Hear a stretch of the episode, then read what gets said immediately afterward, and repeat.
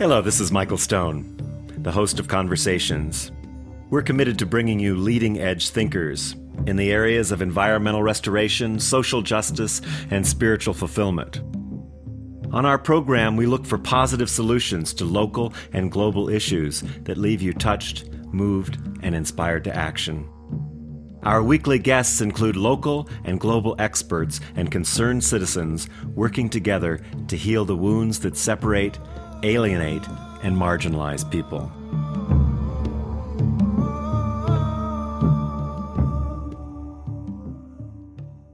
Welcome, everyone. Welcome to the new We Earth Radio, formerly Conversations. And I am thrilled to have my brother Arkan here. He's an Andean ceremonial leader and a devoted servant of the earth.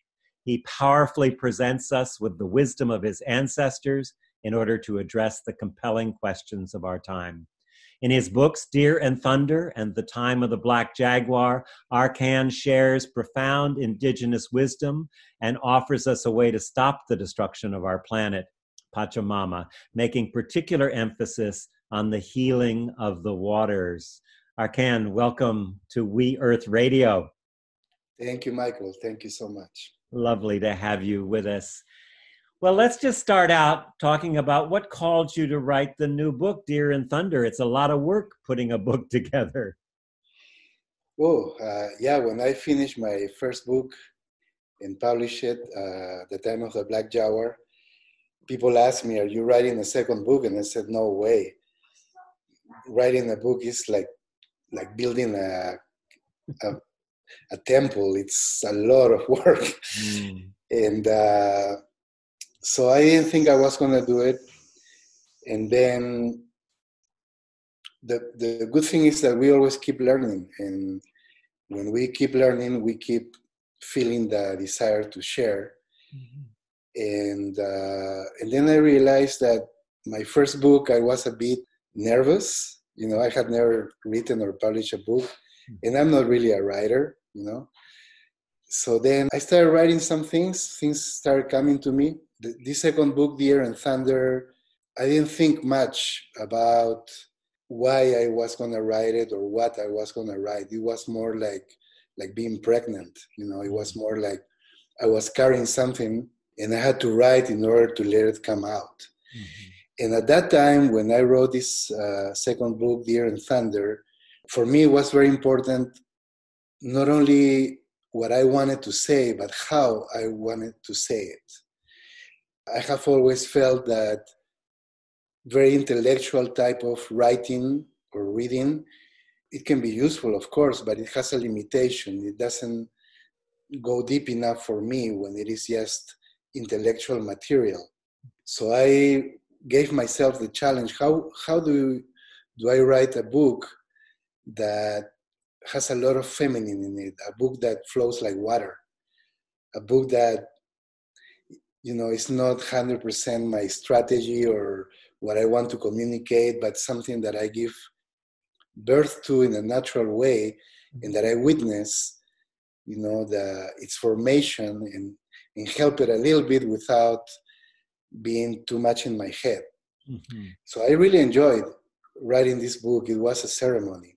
Mm. it, was uh, when my friends asked him what are you doing? He said i'm trying to write a book in the same way I do a ceremony, uh-huh. with the same state of my being, the same feeling. So it was a great experience, and it, uh, I have I have to tell you, Arkan, that it really you are really a great writer, especially being a second language or third language. And it does feel that way. Reading your book is is experiential, and I, I just want to acknowledge that that that mm-hmm. comes through in the book and i'm so Thank grateful you. that you did write a second book Thank you, Michael. Yeah.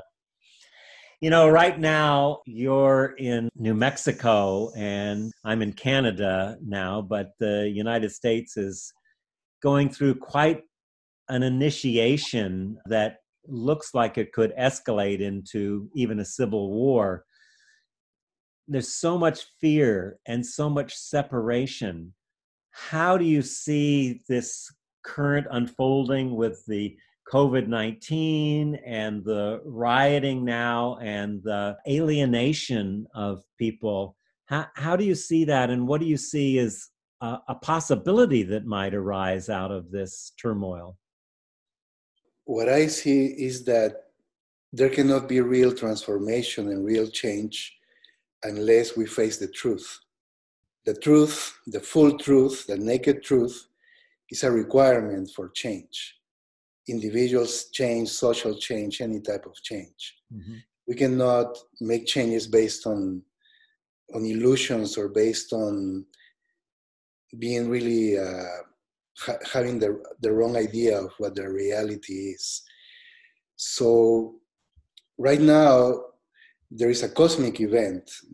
The Earth is going through something. That's before humans being going through something. The Earth as as the being that carries all the other beings here in this Pachamama, she is uh, giving birth to a new version of herself.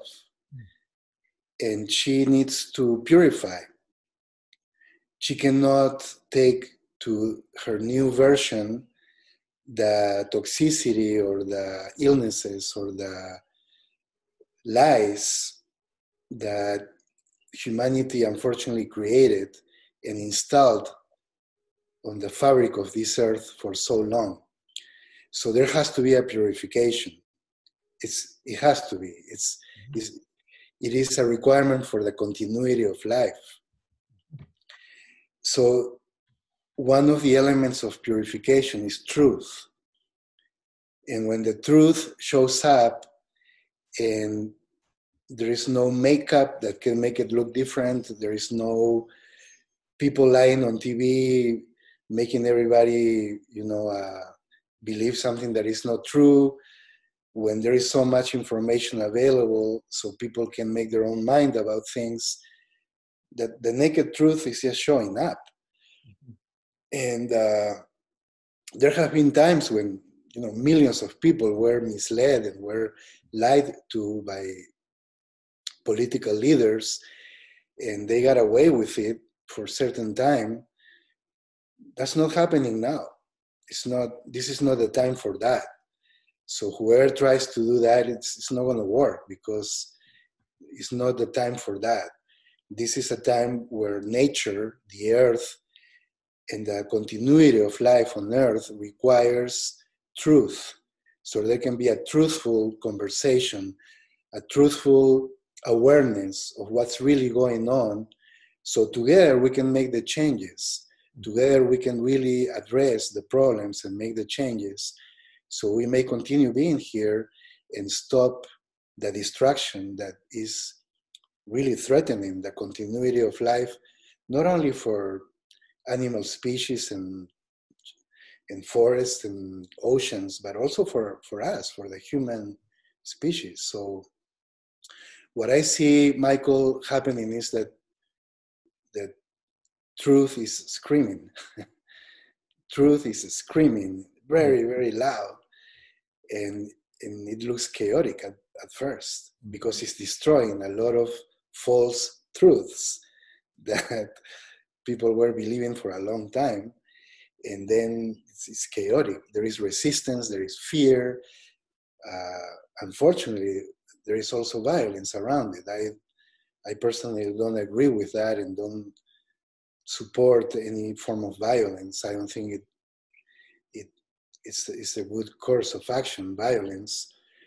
I do understand where it comes though from where, where it comes from though yeah i think one of the impediments to discovering truth is first of all the myth of separation the lie of separation that somehow we're individuals separate from the collective separate from the web of life separate from nature and that well this is my truth that i'm here like there's an individual truth that's the first thing. The second part of that too is the historical truth that is in the trauma of the culture, given that just taking the United States, but not only the United States, the genocide of the native people, the use of slavery, the dropping of atomic bombs on another country, this and, and supporting dictatorships and killing and genocide around the planet. This is all part of the reparation. How does the individual make their way into the recognizing the larger truth of the community and the culture of which they're a part? By thinking with the heart, mm. thinking with the mind of the spirit, thinking with that that we all are, which is the earth, mm-hmm. thinking with all that we are, that is the sun and the stars. That, that universal mind, the mind of the essential being, we all share it. Mm-hmm. Essentially, we're all the same, we're all part of the same life. And we all have that we all, and we all can find practices and ways to have access to that mind, to that very profound mind where it's not your truth or my truth. It's just what is really going on here. Here, what is here? Here is what we belong to. So, without a sense of belonging to something bigger than us, than ourselves, we cannot access that deeper mind that we all share, that deeper heart that we will share. Because we, if we don't belong to something bigger than ourselves that we follow, that we respect, that we take care of, then we everyone is just an isolated person running their own show, you know, doing their own little world in competition with the little world of the neighbor. And that is uh, I understand why you're asking a question. That is a very destructive path. You know, there, that lack of unity goes really, really against ourselves, against our communities, our society, our countries. It is uh, it is ridiculous to to think about preserving our lives, even safety. You know, safety is a big issue in in many countries, and we want to have safety. Well, it isn't safe at all to fight with your neighbor. know, the lack of lack of unity is totally unsafe. You, we gotta be friends. We gotta talk to each other. We want. We gotta find what we have in common, and and from that deeper truth, together do the work. Yeah, yeah.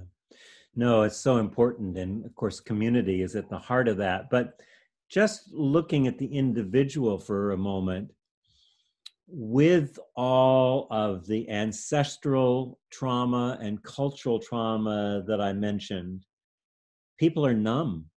And you talk about being embodied in order to receive higher, uh, higher vibrations or higher frequencies, but most people are are not quite fully in their body and many people can't even feel their emotions.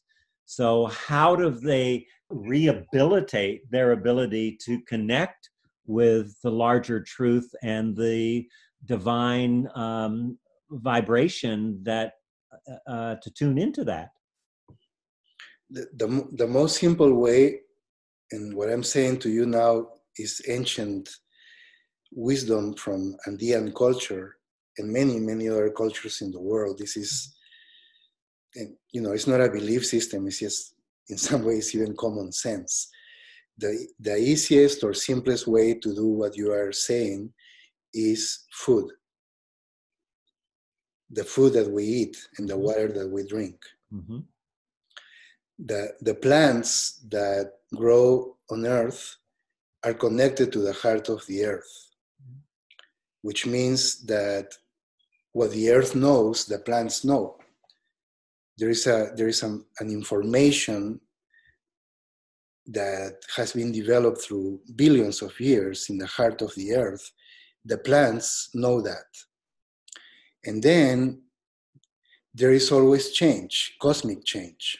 The position of the stars changes, the position of the earth changes, different ages, different cycles end and new ones begin. So the sun carries that information. The sun is a star. The sun gives to the earth that information. That information is received by the leaves of the plants. The leaves of the plants are like uh, not only like son- solar panels, they are like antennas. They record that information. The sun teaches the earth through the plants how to adapt to the new times, to the changes. So it may be difficult for people to make the big decision like taking a class or start meditating or or go to ceremonies every weekend or you know uh, have a teacher. Any of those things can may be difficult but everybody eats many times a day so first eat the right food. You know the food that is organic that is farm grown that is less processed is more uh, a carrier of that information of the earth and the universe and the sun and the stars. And when we eat that we it's the same as imagine that you eat the book instead of you instead of reading it right you see so yeah. we are it's like how you're calling calling your radio show we earth you know we we are the earth mm-hmm. we are the earth so we for us to know what the earth knows that she carries in her memory for billions of years, or what the sun just told her an hour ago, for us to know that it's not a privilege. It's not something extraordinary. It's not something, wow, out of the world. It's the most simple thing. Mm-hmm. If that little plant outside knows, why wouldn't I know? Exactly. What is really, really going on right now? Mm because everything else that we watch in the news is the product of what is really, really going on right now in the fabric of life, in the core of life on this earth. There is something happening. Yeah. And, and everyone, we, each one of us needs to know what's really happening. Mm. And, and if everybody knows what's really happening, we cannot be lied to, we cannot be manipulated. And we can all in a more easy way create unity and follow the right direction because it's just the direction of life yeah. it's not the direction of a human idea it's where life wants to go yeah and, and it's what's been planted I, I was working in the garden yesterday and i had these little teeny seeds i can't remember actually which ones they were but they were so small i could hardly get them on the fingertip to put them into the ground. And I was thinking, everything in the universe is in this seed right here. Every, all the wisdom of the world is in this little teeny, uh, hardly seeable seed. And and we put that in the ground and we nourish it and we love it. But we're also planting seeds with our words and with our actions all the time, like you say, eating the food and understanding where it comes from and how it's connected. Talk about the seeds that humans are planting every day, every minute. You talk in your book about the vibration of that we're feeding the earth and the earth is feeding us. It isn't only the earth feeding us, we also are feeding the earth with our vibration, yes? Yes. Uh, I would love if you allow me to answer your question in a different way. Yes, of course. Because I, I find that at this moment, we, we need to recover our memory. Mm-hmm. Mm-hmm. No, because what, what can I give to others? How can I help others? What, what can I say to others if I myself am an amnesiac? If I don't have enough awareness to really guide others. Mm-hmm. So there are seeds within us, all of us, everyone on earth, that come from very, very ancient times. Yeah. There were humanity has not always been, been like this. There were times when every every tribe, every nation in the world was very, very close to the earth, where everyone had access to the universal cosmic information in, in the earth's world, if we want to put it that way. So we, we had a natural wisdom. That's what we understand as being indigenous, mm-hmm. having that natural wisdom where you don't have to read a lot of books to have it. You just, you know, you have those seeds in, in yourself. Imagine all what took to develop the existence of a human being. Yeah. From the beginning of the universe until this moment. That is a lot of memory. That is a lot of very powerful, wonderful memory mm-hmm. that made us be who we are. So I, th- I think now what I see we are craving for, even all these protests and everything happening right now in the social movements on earth and people seeking for answers, we all want to be watered. Mm. You know, we have seeds inside that are very ancient, and this is the time when those seeds are needing to be watered so this new being for this new time can can start coming out. Mm. We, we are all pregnant with ourselves, like the earth is pregnant with herself, because we are the earth. So even if we are not here aware of it, we are craving the right nourishment, the right water. Mm. It's like you probably heard there are seeds in the desert in deserts in the world that can be dormant for a hundred years mm-hmm. because there's never water in those deserts. If they get a little drop of water, zoom, it comes out. You see, so we, we are craving for that. We have a memory that we have lost. Indigenous, indigenous nations all over the world have tried. They have done. We have done our best to keep that the memory alive at least the memory of what is that we should not forget. yeah. But so much, humanity has forgotten so much about its original nature, its original wisdom. So that memory needs to be reactivated. And those seeds need to be watered again. And then, in a natural way, people all over the world, simple people, all of us will become wiser mm-hmm. and, and that collective wisdom is, is going to help us find our way out of the crisis we are in now. Yeah. In your book, Deer and Thunder, you use the word re indigenization. And I, I love that. For me, that took me to my ancestors and how much we've lost uh, the memory of our ancestors. And when you talk about recovering the memory, I think of how do we deepen and reconnect with our ancestors and honor them through ceremony and ritual and uh, remembering the ancestors is is that what you're talking about or or is there more there that i'm missing yeah that our ancestors our ancestors live within us. They're in our genes. This is genetic. We carry mm-hmm we carry those genes within ourselves. Mm-hmm. and some there is some genetic information if we want to put it that way some memory that was suppressed. It was suppressed. People were not allowed to be indigenous.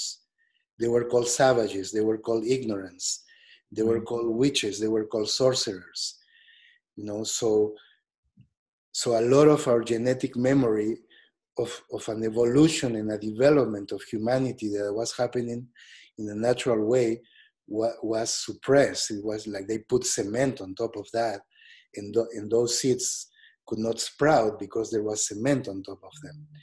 And people were really ridiculed, and people were made wrong for having dreams.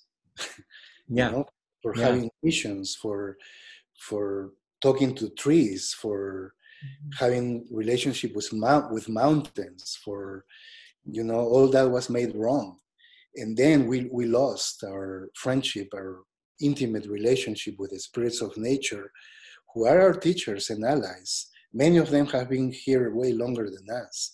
Mm-hmm. You know, we were doing this together, and suddenly we were told, you know, that doing that was wrong. So a lot of that memory that was suppressed, all that cement that was top on, put on top of our ancient ancestral memory is cracking. Is cracking and little, you know, shoots, yeah, coming, coming up, yeah, through the cracks, through through lots of people. Yeah. You don't need to be a renowned teacher or anything. Anyone can have that experience. Mm-hmm.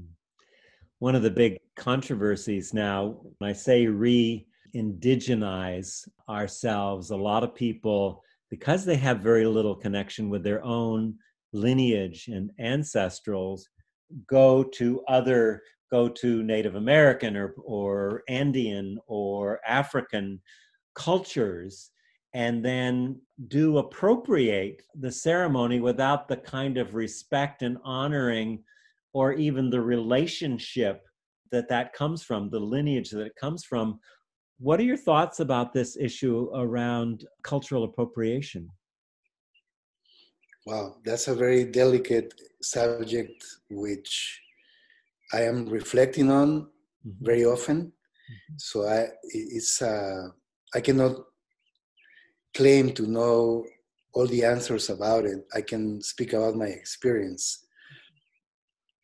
The first thing I want I want to say is if you come to me or you know to a place where I do indigenous ceremonies with indigenous people and uh, and we invite you or you come in a good way and we feel good about your presence and we say, yeah, come to our ceremony, that's not appropriation. We are sharing with you. Okay, so that's not an appropriation. If you become interested in what we do or how we are or what we carry from our ancient memory and you want to know more and go deeper, then we tell you it's going to take a long time mm-hmm. it's going to take many, many, many years. And if you take many, many years and you keep coming and you are respectful and you are humble, you know, and, and you allow the teachers to teach you, that's not appropriation. It's fine. But if you only come for a weekend and then after that weekend you write a book or you start doing ceremonies that you have not learned enough, and, and you start making a business out of doing those ceremonies and make a big name for yourself, that is appropriation. Mm-hmm. That is like stealing. Yeah. And that hurts us because it the people who do that are spreading out in the world a knowledge they don't really have. It's a distortion of the original version. Mm-hmm. So if someone wants to go all the way and really, really learn the original version, what it really is, how deep it goes, uh, that's fine. Why not? You know, we, we need to share because humanity is one. There's no many humanities. We're one with many different colors of skin. Mm-hmm. So if some of us, some of our indigenous tribes and communities kept the memory alive, in my opinion, and I respect other indigenous people who do not think this way, but I do believe that we have a responsibility. If we kept alive a memory of what it is to be a real human being, and it was lost in other parts of the world, we need to share it. Mm-hmm. We need to share it because it's only through the recovery of that memory that we can come together again and we can help each other instead of being enemies or or destroying each other with you know uh, misusing power and crashing on each other believing that we are different or superior or anything like that we we have to remember that we are brothers that we are the same mm-hmm. but how do we remember that you know if we don't share yeah. no there's not going to be a chance for for other nations to remember that we are the same yeah. That we are children of the earth. one of the things you talk about in Deer and Thunder is that the elders see this as a um, shift from the from a path of competition to cooperation, which of course is about dropping into the heart. And it's also about recognizing ourselves in community. Talk a little bit about that move from the competition to the cooperation and the need to be in community, to, to not be doing that just by yourself, but in a sense, being part of community. Mm-hmm. Uh, you probably know, Michael, the, the origin of the word individual. Mm-hmm. No, it's undivided. Yeah. That's what individual really means. Some we can only call individual someone who is not divided. To become an individual is is a long path. It's we have to integrate all of our parts and integrate ourselves with everyone else mm-hmm. to really be to have the right to be called individuals and it is really funny and interesting from the point of view of an indigenous person what the modern world calls individual for us is the opposite mm. because in order to claim their individuality people break up with others. They remove themselves they isolate themselves to claim their individuality but that's that's not an individual that's some, someone who has become divided. Because that that one doesn't belong any longer to to to their family to their community to the earth and to the universe. It goes like that you know? Mm-hmm. family community earth let's say your land the bigger earth the solar system the universe that's when you are not divided you belong to all of it. Mm-hmm. and and the person right next to you is you. And the tree that gives you your, your fruits is you because you are not divided. It's not that and me it's, we are the same. You are not divided. So when when people have that state of consciousness that heart where in a natural way you feel undivided you feel one with everything the natural tendency is not an ideology, it's not a political system, it's not communism. It's just community. It's life. It's, you know, all forms of life form communities. The, the universe is a huge community. The stars make communities, the solar system is a community. You know, so it's not a political ideology, it's, it's nature. And so when, when a person has that developed or natural. And sometimes in indigenous nations, people have that, they are born with it. That's how people are. So you don't have to learn it because mm-hmm. you're, that's how it is. Then the, what it, the individual is respected because everyone is different. You don't need to divide yourself, isolate yourself, remove yourself, compete with others, and be great and dominate everyone else to be recognized as a great individual. You don't need to do that. The only thing you need to do is get to know what is your talent, what is your your individual gift, because we are all different. Hmm. That's why in many indigenous quest, uh, nations or tribes or uh, communities, people do vision quest.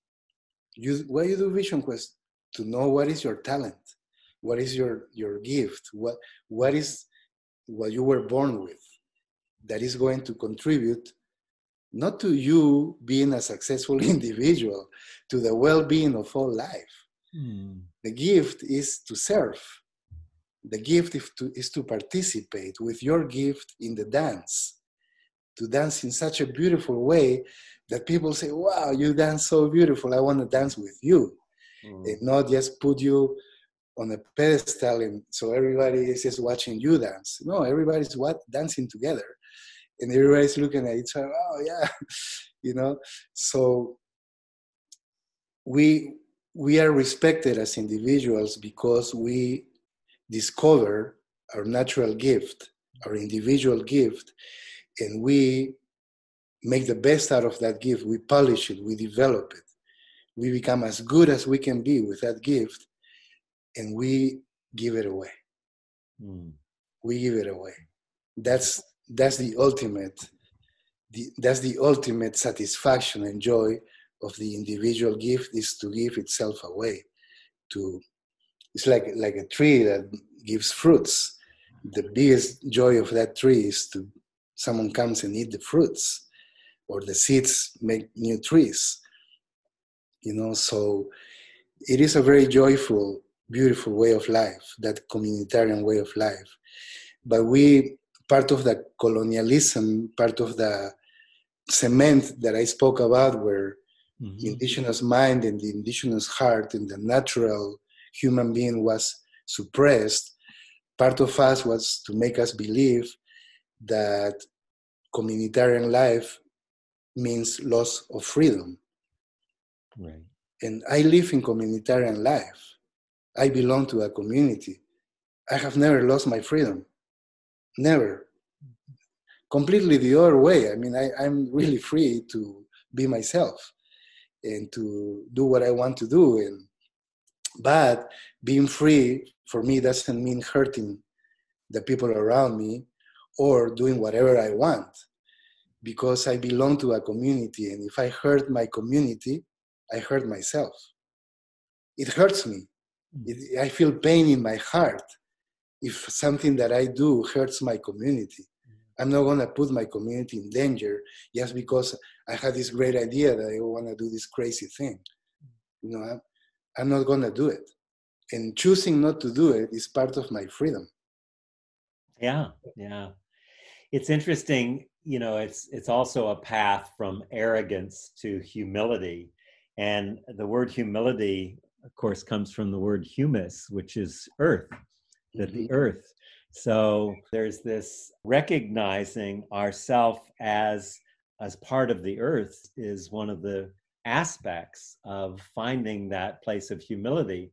Another place of course is in personal relationships and I have to say, Arkan, that I um, I love the part where you talk about your wife Marilyn in the book and the relationship between fire and water, which is a huge conversation. But I would love to talk about that, the power of relationship and recognizing the importance of the masculine fire and the feminine water. Maybe you could speak to that a little bit.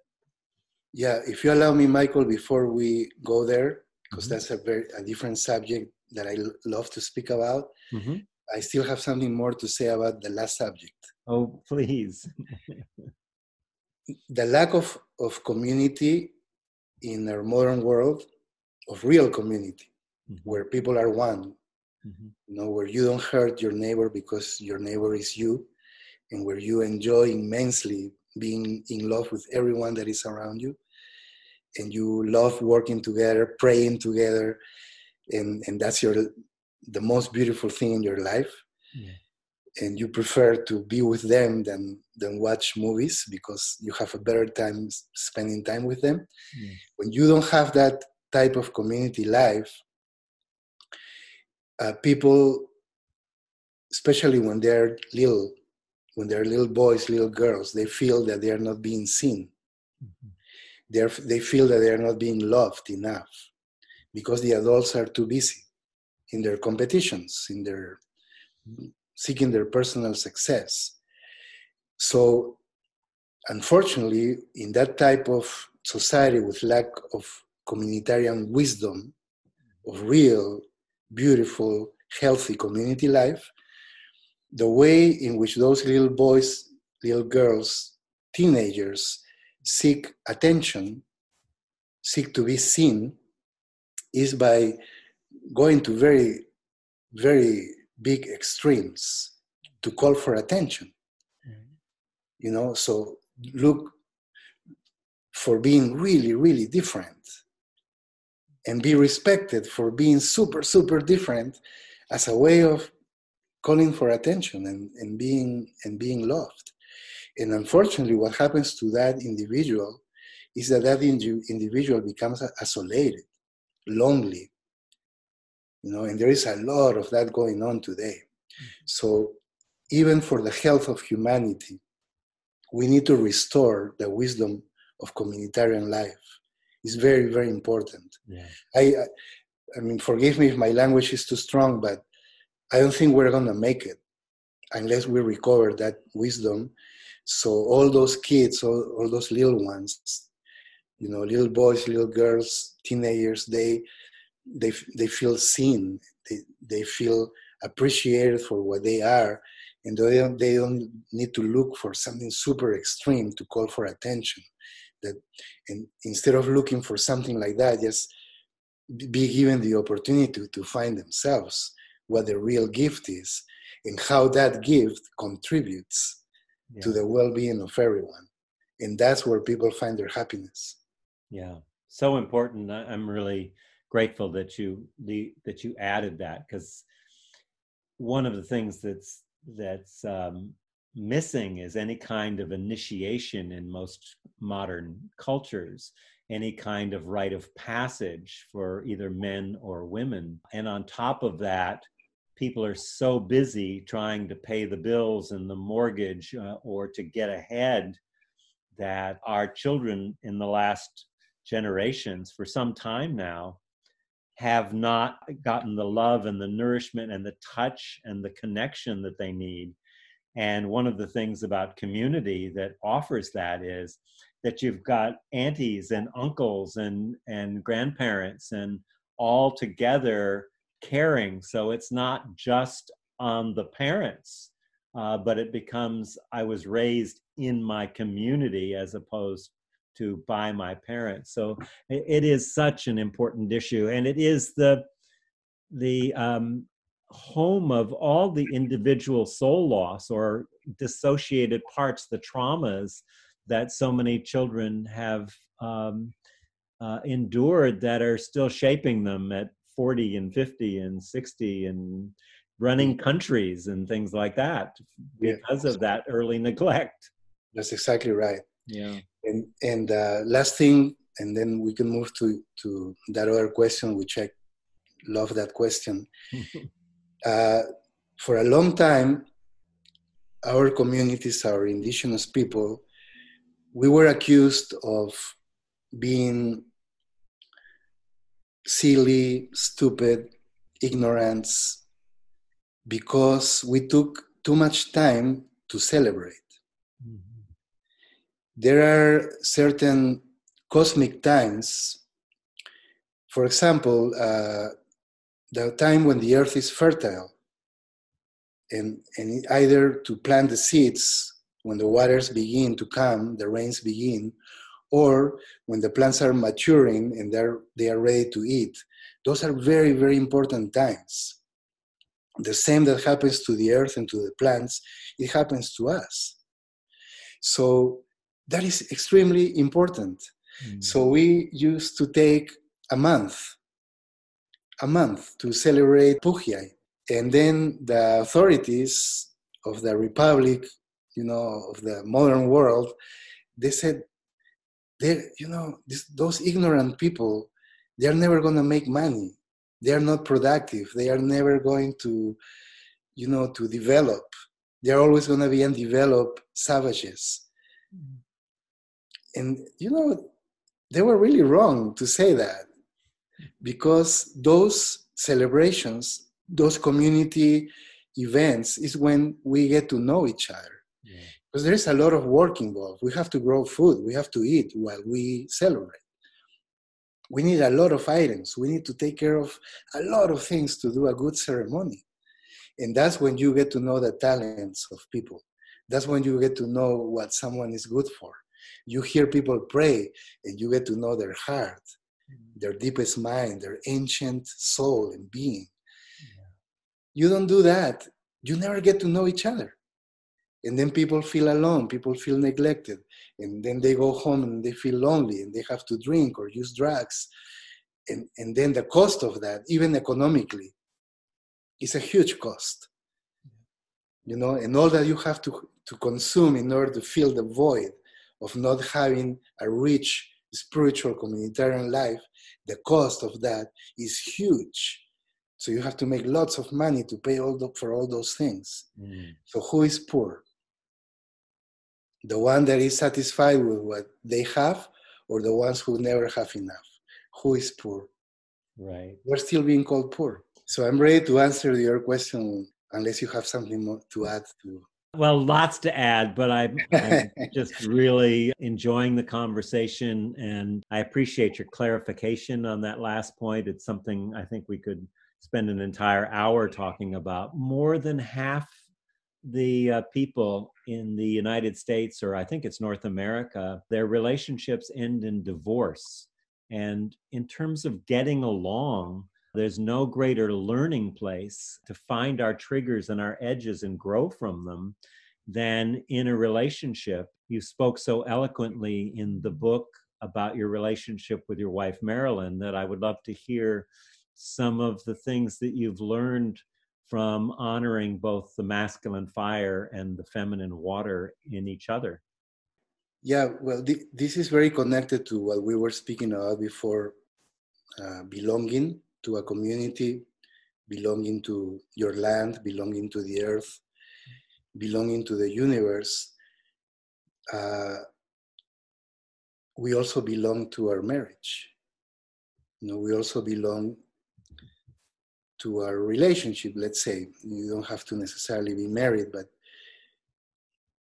you know, we, we think that the relationship belongs to us. Like so many things belong to us, and if I don't like it, then I'll get another one or a better one, mm-hmm. you know. But but once we create that container for the union of two complementary beings, we belong to that container. And we, we belong to our home. And we are the caretakers of it. So, in, in uh, Andean wisdom, ancient Andean wisdom, there is a principle called Yanantin. Mm-hmm. The principle of Yanantin is uh, it's you know we don't need to compare which principle is more important than another, but we often put that one first. You know, Yanantin is the principle of the complement of two that are different. Mm-hmm. Masintin is another word. That's the complement of two that are equal, that are the same. But Yanantin is the complement of two that are different, and that is the power to generate life is, is very, very essential and powerful for the continuity of life, the health of life, the reproduction of life. Mm-hmm. This sacred power, this universal power called Yanantin. So, Yanantin pretty much means with my complement, with something with its complement, Yanantin. Yana means black, so it in that way it could be with the one that with my shadow with the other side with the, the light and the black. Mm-hmm. could be that. But yana also the yana kuna are the servants. Yana is also a word related to serve.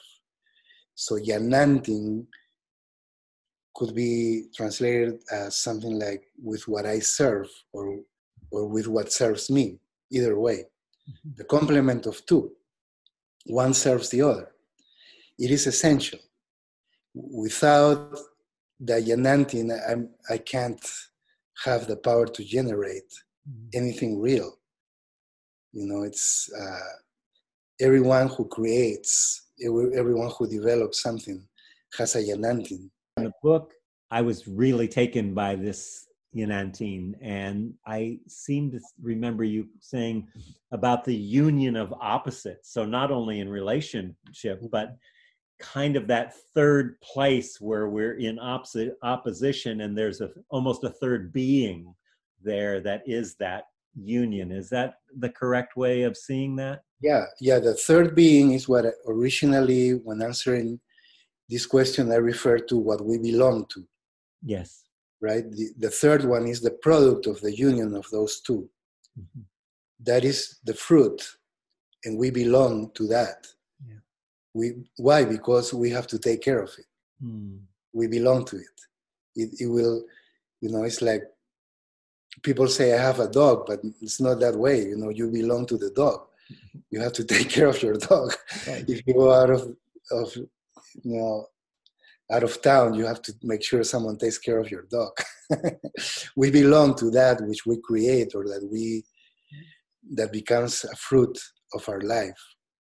So, in relation to the feminine and the masculine, is one of the ways to see Yanantin. Mm-hmm. Fire and water is another Yanantin. Earth and sky is a Yanantin. And you, you name it. I mean, you can find so many versions of opposites that are complementary. Yeah. And uh, one of them is men and women. And in, in general, of course, this is not a black and white thing because there are women that are more masculine or men that are more feminine. But in most cases, we see that that water is, is more carried by the female. It is an, is an, is an element that where I'm talking now the, the water of the river, the water of the spring, the water of the uterus, the milk of the, the breast that feeds the, the babies.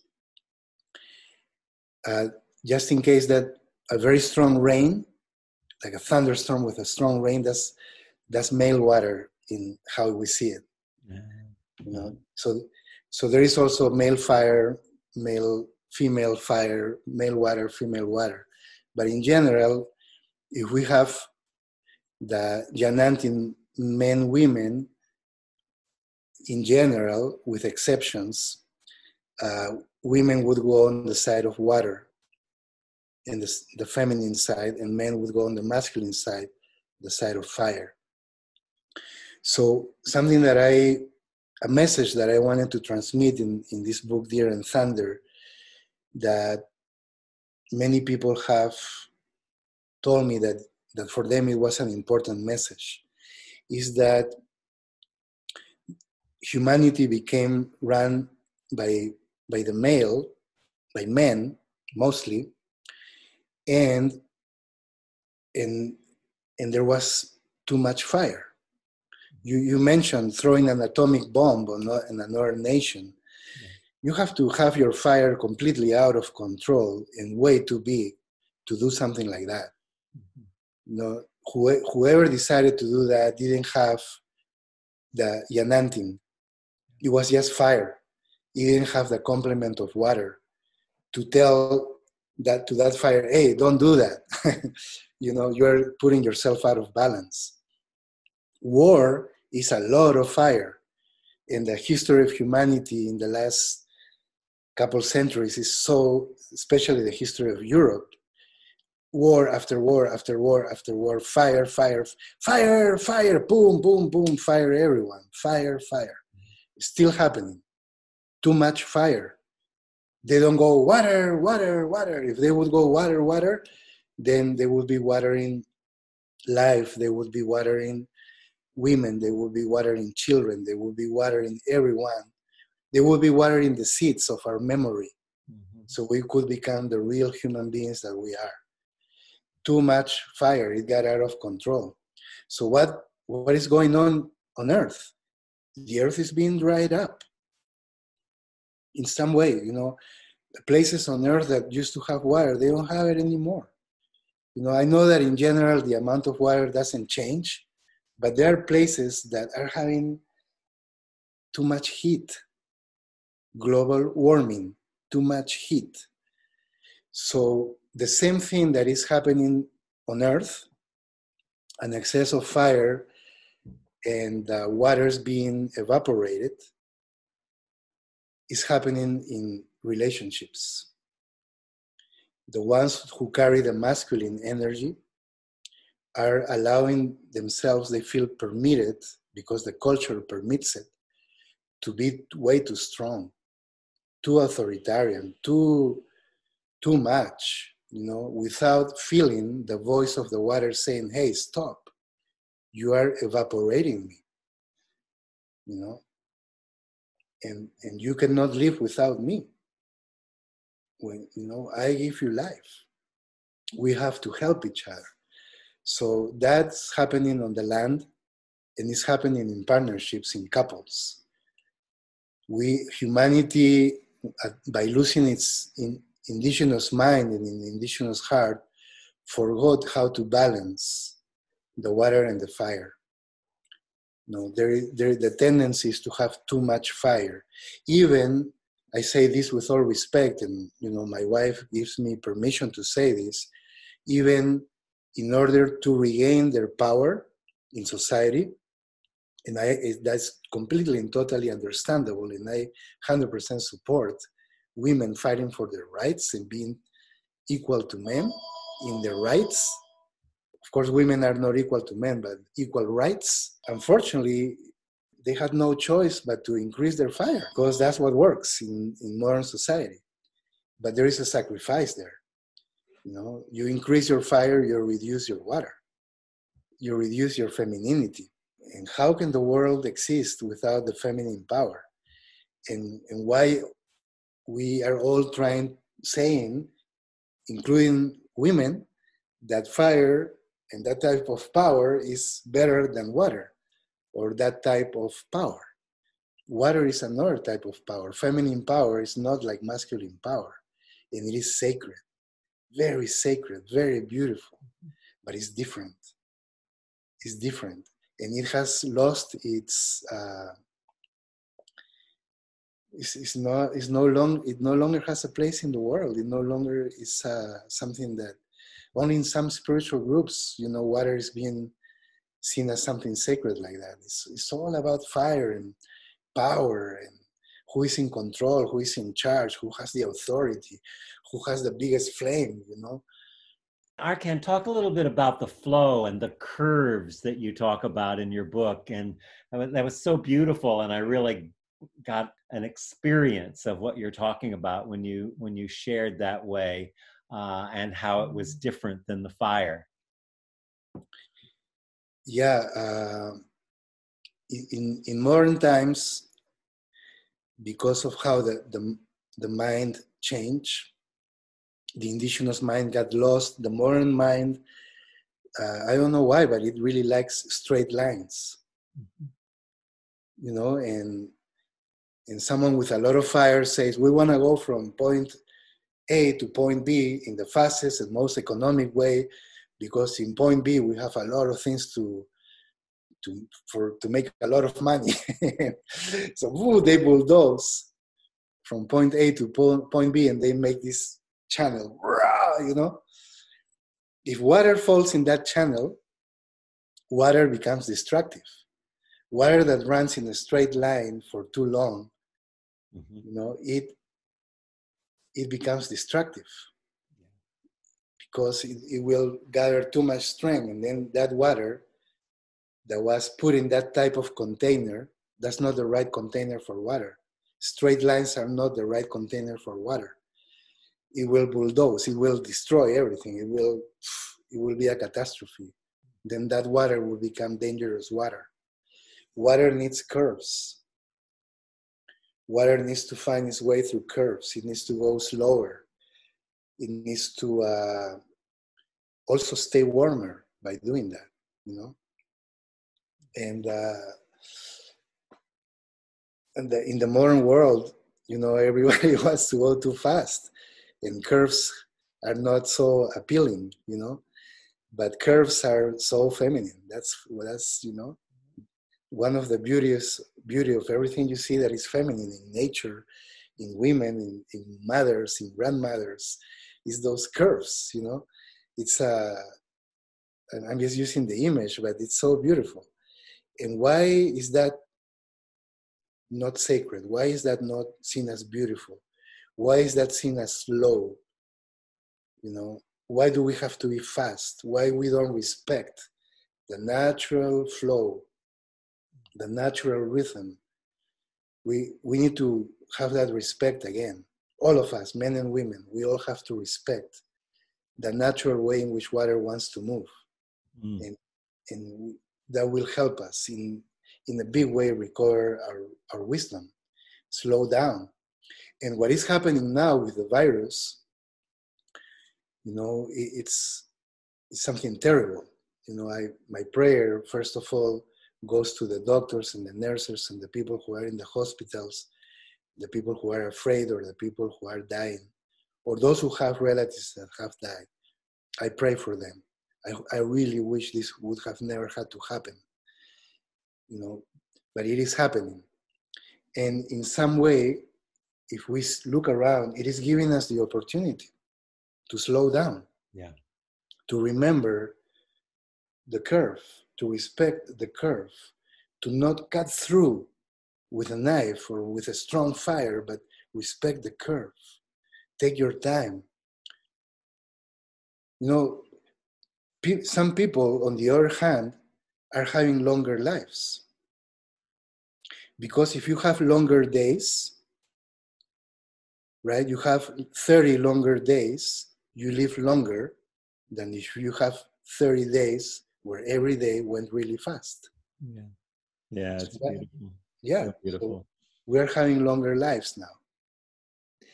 You know, sometimes people ask me as a as a spiritual teacher or um, uh, monk or whatever uh, in my own life, people say, "Well, you know, how? What about spiritual awakening? How do I get there?" And and I always say, spiritual awake. People think that spiritual awakening is the journey from here to there, but it's actually the journey from there to here. And that slowing down process is exactly what we need to tap into the ancestors and the history and mm-hmm. just so grateful for the wisdom that you're sharing with us today and we're we're out of time but um, i just uh, want to mention again your newest book deer and thunder indigenous ways of restoring the world. Such really a gift to have you on and to share your accumulated wisdom of yourself and your ancestors and your lineage and and just to honor all of that. Uh, and of course to honor your wife and uh, i think you have four girls don't you? Four children? yeah, yeah. yeah.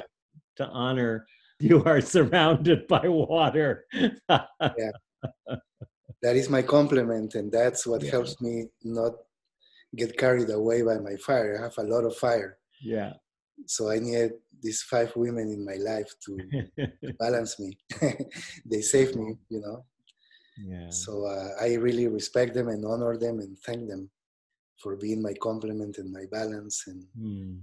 And I have to so much to learn from water. Water is the biggest teacher. Yeah. The biggest surprise every day is what water does. Mm. every day I learn something new. Beautiful. Yeah.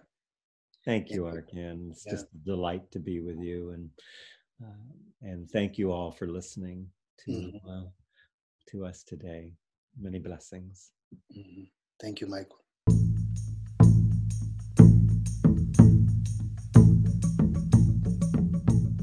Conversations is an independently produced program supported by KVMR 89.5 Nevada City and listener contributions. We are committed to bringing you leading edge thinking in the areas of environmental restoration, social justice, and spiritual fulfillment.